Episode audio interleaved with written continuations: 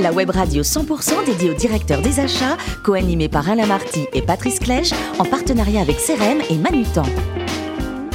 Bonjour à toutes et à tous, bienvenue à bord de CPO Radio.tv. Vous êtes 12 000 directeurs d'achats et dirigeants d'entreprise abonnés à nos podcasts. On vous remercie d'être toujours plus nombreux à nous écouter chaque semaine et vous pouvez réagir sur les réseaux sociaux, notre compte Twitter, CPO Radio-du-bas TV. À mes côtés pour co-animer cette émission, Antoine Combin, qui est directeur général adjoint de Manut en France. Bonjour Antoine. Bonjour Alain. Ainsi que Pascal Leroy, spécialiste de l'aménagement des espaces de travail, directeur général de CRM. Bonjour Pascal. Bonjour Alain. Et Patrice Clèche, rédacteur en chef adjoint de CPO Radio.tv. Patrice, aujourd'hui, on parle avec l'un des leaders mondiaux hein, d'audit, de conseil, d'expertise comptable. Bonjour Alain. Aujourd'hui, nous recevons Frédéric Thielen, directeur chez KPMG et ancien directeur des achats groupe de Saft et Brandt. Bonjour Frédéric. Bonjour à tous.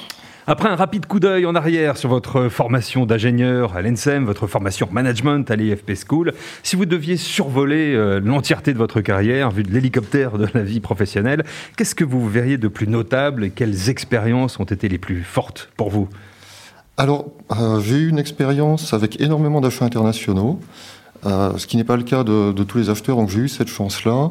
Ça m'a permis d'avoir de très nombreuses missions dont j'ai des souvenirs, par exemple, d'achat au Cameroun, ça a l'air un peu étonnant, mais euh, ça m'est arrivé, d'achat en Indonésie, à une époque où d'ailleurs la Banque mondiale ne euh, citait pas nécessairement l'Indonésie comme le pays le plus facile pour faire des affaires. Voilà. Tu fais des, quoi, des, grandes valises avec des billets partout ou pas? Euh, J'ai pas nécessairement vu ça. Ah, il y a prescription là, Frédéric. Hein. Bon, allez, on passe à une question sur Il peut y avoir prescription. Euh, j'ai beaucoup travaillé en Chine. J'ai eu pendant trois ans un bureau à Alger aussi, puisque j'ai travaillé pour euh, euh, le premier actionnaire privé d'Algérie. j'ai travaillé aussi beaucoup aux États-Unis avec des souvenirs très étonnants, par exemple sur la Church Belt, vous connaissez, où vous commencez vos séminaires fournisseurs en faisant une petite prière, par exemple. Donc ça, c'est ah un, peu, un, peu, étonnant. Et la Chine qui m'a beaucoup marqué aussi, notamment puisque notamment lorsque je travaillais dans le domaine de la batterie, on avait une très grosse base de fournisseurs en Chine et ce qui m'a permis de parcourir tout le pays. Donc des expériences euh, très internationales qui m'ont beaucoup marqué. Il faudra en faire un livre un jour. Ah oui. Vous avez vraiment exploré l'univers des achats en y faisant quasiment tous les métiers. Oui, alors euh, je n'ai pas encore fait le nettoyage des fenêtres. Ça devrait peut-être pas tarder. Euh, donc j'ai commencé comme euh, acheteur chez Renault il y a un certain temps, donc je ne le citerai pas. J'ai ensuite été responsable des achats, j'étais chef de projet achat dans le cadre d'un LBO dans le BTP, qui était le LBO de CGLEC. Euh, j'ai refait euh, un petit peu de conseil aussi, où j'ai notamment, euh, à une époque, aidé une société du CAC 40 à monter pendant trois ans sa direction des achats monde, ce qui m'a permis de, de, faire un petit peu d'international aussi à cette occasion. J'ai été deux fois directeur des achats groupes, deux fois membre de comité exécutif, donc chez Saft et chez Brandt. Et dans le conseil, j'ai été directeur chez un premier Big Four, qui, qui n'est pas KPMG, donc, dont je ne citerai pas le nom. et euh, maintenant directeur chez KPMG où je conseille un certain nombre de, de, sociétés sur leur politique achat. Donc chez KPMG, vous conseillez les directions achats côté tactique et stratégique. Euh, vous faites vraiment une partition entre les deux. Oui, parce qu'on peut être, on a une gamme très très large et les problématiques des entreprises peuvent être un petit peu différentes euh, suivant ce, ce qu'elles veulent avoir. Donc il y a des côtés qui sont parfois très tactiques. Alors je vais en citer quelques-uns. Euh, mais qui peuvent être très denses en personnel, c'est-à-dire que vous êtes en train d'implémenter un nouveau système d'information achat, et donc ça prend énormément de temps en termes de configuration.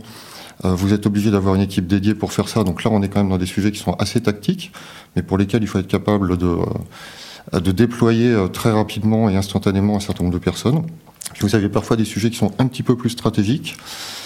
Ça peut être ben, l'alignement de la stratégie d'achat à la stratégie d'entreprise. Ça peut être typiquement avec des problématiques de RSE, donc j'ai mm. aussi conseillé des groupes sur ces, sur ces problématiques. Ça peut être euh, des plans de transformation avec l'arrivée d'un nouveau directeur des achats ou alors avec un changement de euh, d'option de l'entreprise. Donc on a à la fois cette partie très tactique pour aider euh, les, gens à réaliser leurs projets. On a une partie stratégique où on travaille aussi avec les directions générales bah, pour aligner en fait euh, les, les, volontés euh, des directions générales sur la politique d'achat. Et puis on a ensuite une autre partie qui est aussi stratégique. On travaille avec les directeurs des achats pour aligner aussi euh, aligner aussi leur organisation. C'est d'ailleurs ce qui est impressionnant, c'est toute cette méthode de travail avec vos clients, l'adhésion au projet que vous construisez avec eux, parfois même dans des missions extrêmement longues avec des équipes importantes. Oui, alors KPMG, c'est vrai que c'est c'est un big four, donc c'est-à-dire c'est plus de 200 000 personnes dans le monde grosso modo, donc c'est ce qu'on appelle un Big Four dans le conseil. en termes d'achat, on doit être à peu près une équipe mondiale d'à peu près 1200 personnes, à peu près la moitié répartie en Europe. Euh, un certain nombre de nos missions sont internationales, donc quand on le fait, on monte euh, des missions connexes, c'est-à-dire que je ne travaille pas qu'avec les équipes françaises, bien entendu. Si vous travaillez pour un groupe international, vous allez faire monter des personnes qui vont venir. Euh, actuellement, je travaille beaucoup avec la Belgique et les États-Unis. Aussi ça change un peu de la Thaïlande, et de la Chine et d'autres pays plus exotiques. Hein. ça change un petit peu, mais ça, peut venir aussi. ça, ça, dépend un petit peu des domaines de compétences sur lesquels on est, on est sollicité. Et donc, ce qui est important surtout dans, ce cadre-là, c'est surtout que les gens doivent prendre du plaisir à travailler parce que mm. c'est un intervenant extérieur, donc c'est toujours vécu euh, d'une manière un peu compliquée. Euh, et donc, euh, il faut absolument que les personnes aient envie et plaisir à travailler avec nous. Et que nous-mêmes, comme nos équipes sont très sollicitées, enfin c'est quand même un métier où on travaille beaucoup et avec des horaires parfois à rallonge. Il faut que tout le monde y prenne du plaisir. Donc le, le secret de l'affaire, c'est que tout le monde prenne du plaisir à travailler euh, avec nous et que nous-mêmes on prenne du plaisir à, travailler. Frédéric, aux achats sur KPMG en France, ça représente combien de, collaborateurs au total? Donc euh, ce que je vous disais, c'est qu'au niveau mondial, on était à peu près 1200. Oui. Euh, on va dire à peu près 50% sur l'Europe et en France, on est une, entre 40 et 50 gros. 40 et 50. C'est suffisant ou il en faut plus d'acheteurs bah, ah, Il faut toujours plus. Pascal La fonction des achats évolue beaucoup, tout autant que les métiers de, du conseil, évidemment. Euh, et de l'audit. Euh, pouvez-vous nous, nous, dire si vous avez un programme euh, d'intelligence artificielle en termes de conseil achat et où vous en êtes aujourd'hui Est-ce que ça pourrait apporter éventuellement à votre activité si tant est que vous ayez un tel programme? Alors, il y a déjà de l'intelligence artificielle qui, existe dans certaines branches, euh, dans les Big Four. Typiquement, vous allez retrouver pas mal d'intelligence artificielle qui sont déjà déployées sur les aspects juridiques. Vous retrouvez aussi pas mal euh, d'IA et de RPA, par exemple, sur la partie euh, commissariat au compte. Ça arrive aussi, parce que vous avez souvent des masses de données qui sont énormes. Et euh, nous-mêmes, on a des programmes effectivement de, RPA et un petit peu moins d'IA, mais effectivement, c'est des sujets sur lesquels on pousse. Parfait.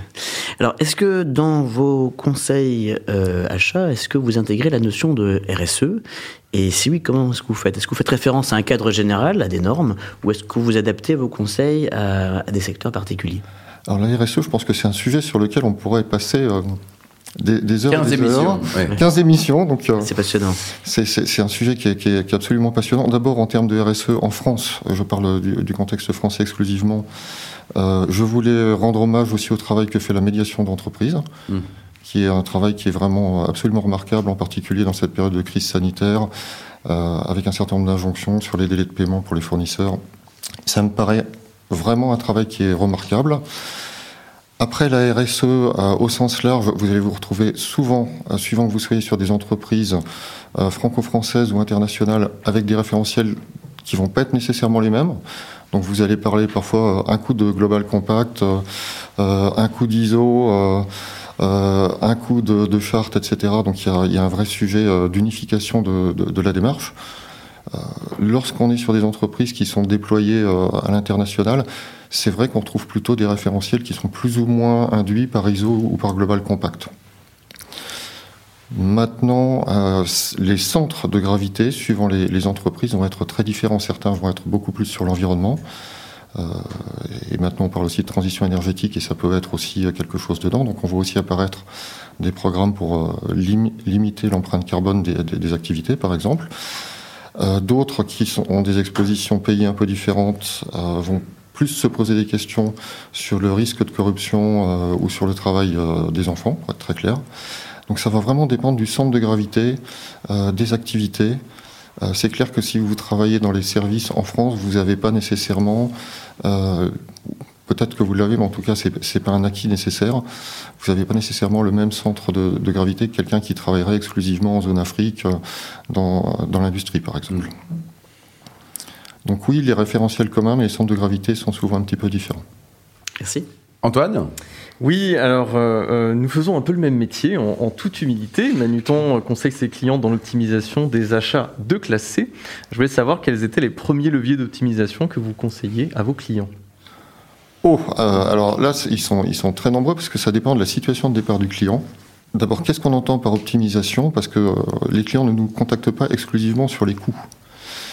Donc ce serait trop réducteur de penser que les clients nous contactent exclusivement sur les coûts, ils nous contactent parfois sur d'autres problématiques, peut être des problématiques de déploiement, des problématiques opérationnelles, etc. etc. Je, je, fais la supposition que votre question porte plus sur les coûts.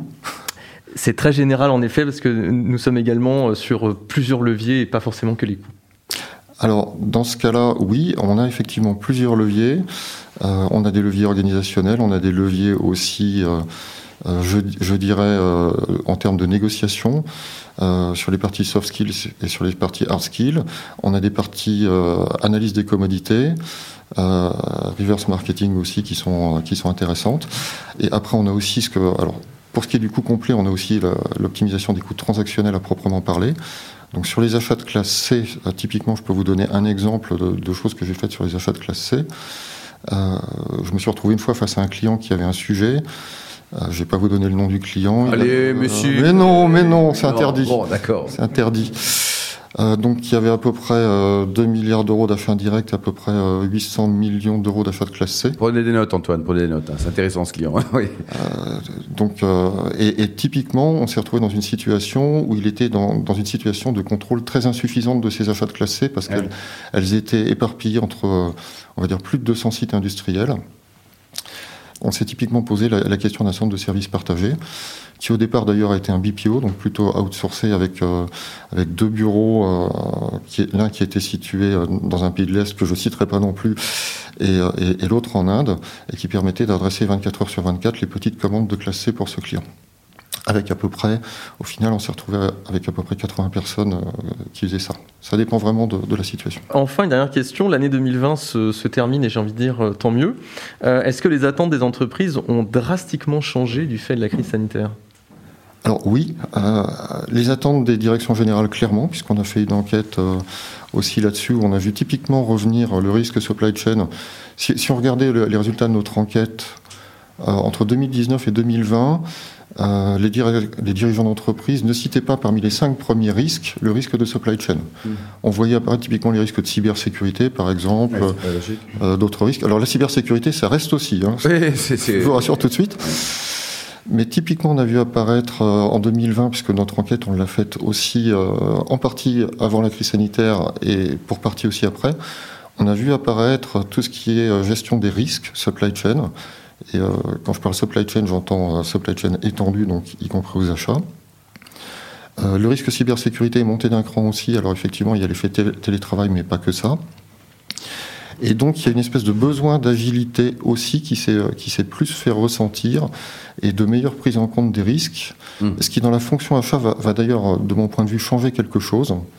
On était beaucoup sur une approche qui était un peu old school, où on faisait des matrices de gestion des risques ou des choses comme ça. Et typiquement, euh, il est fort probable qu'on voit apparaître des outils beaucoup plus dynamiques. On va faire euh, du web crawling, on va faire tout un tas de choses. On va mettre de l'IA, d'ailleurs, puisqu'on parle d'intelligence artificielle, on a déjà euh, en tout cas chez KPMG, une société, une grosse société qui travaille euh, sur risque supply chain avec de l'intelligence artificielle. Et euh, ça, ça va être une tendance de fond, puisque une fois que la crise sanitaire sera passée, les dirigeants d'entreprise vont aller voir leur directeur des achats et leur dire OK, qu'est-ce qu'on fait pour éviter que la prochaine fois, si ça se produit, on soit équipé de la même manière C'est QFD. alors, pour terminer, côté lecture, vous préférez lire un livre du général de Gaulle ou de François Mitterrand? Alors, les deux, mon capitaine, effectivement. Euh, donc j'avoue que je suis un fan euh, des deux. je suis un fan de. On va pas vous demander pour qui vous avez voté, mais enfin allez-y. Hein, c'est d'écriture politique. Alors ce que je trouve assez savoureux en fait, c'est de lire euh, à la fois les mémoires d'espoir du général de Gaulle et de lire le coup d'état permanent de François Mitterrand qui traite exactement du même sujet en fait qui, euh, qui, qui, concerne euh, la même période de la présidence du général de Gaulle, mais par contre vous avez des points de vue qui sont complètement différents. Donc vous vous doutez bien qu'un livre qui s'appelle Le coup d'État permanent, c'est pas nécessairement un coup d'encensoir euh, à l'auteur des Mémoires d'espoir. Donc c'est très intéressant à lire. Merci beaucoup Frédéric, merci également à vous Antoine, Pascal et Patrice. Fin de ce numéro de CPO Radio.tv. Retrouvez toute notre actualité sur nos comptes Twitter et LinkedIn. On se donne rendez-vous mercredi prochain, 14h précise, avec un nouvel invité la semaine de CPO Radio.tv, une production B2B Radio.tv en partenariat avec CRM et Manutan.